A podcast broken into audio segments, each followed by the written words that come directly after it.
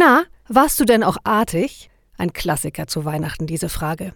Im Ernst gestellt an Kinder, im Spaß unter Erwachsenen. Hinter diesem Warst du artig? verbirgt sich eine andere Frage, glaube ich. Nämlich, bist du ein Geschenk wert, so wie du dich dieses Jahr verhalten hast?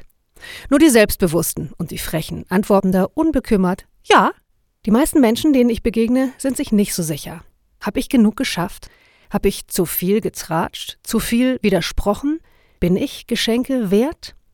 Was ihr wert seid, das hängt gar nicht davon ab, ob ihr schafft, was ihr euch vornehmt, oder ob das Leben euch geschafft hat und ihr nehmt euch nichts mehr vor, weil ihr nicht mehr könnt.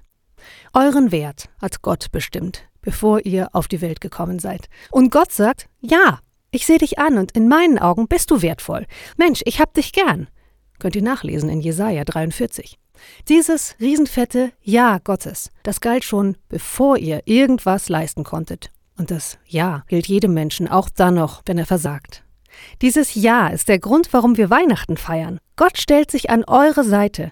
In Jesus wird er Mensch, einer wie ihr. Ob ich artig war? Vermutlich nicht. Und es spielt keine Rolle. Lasst euch nicht veräppeln von der Welt, in der Leistung zählt, hip sein und stark sein. Gott sagt Ja zu euch. Ihr seid wertvoll. Glaubt es doch heute mal probehalber. Den gesegneten dritten Advent euch.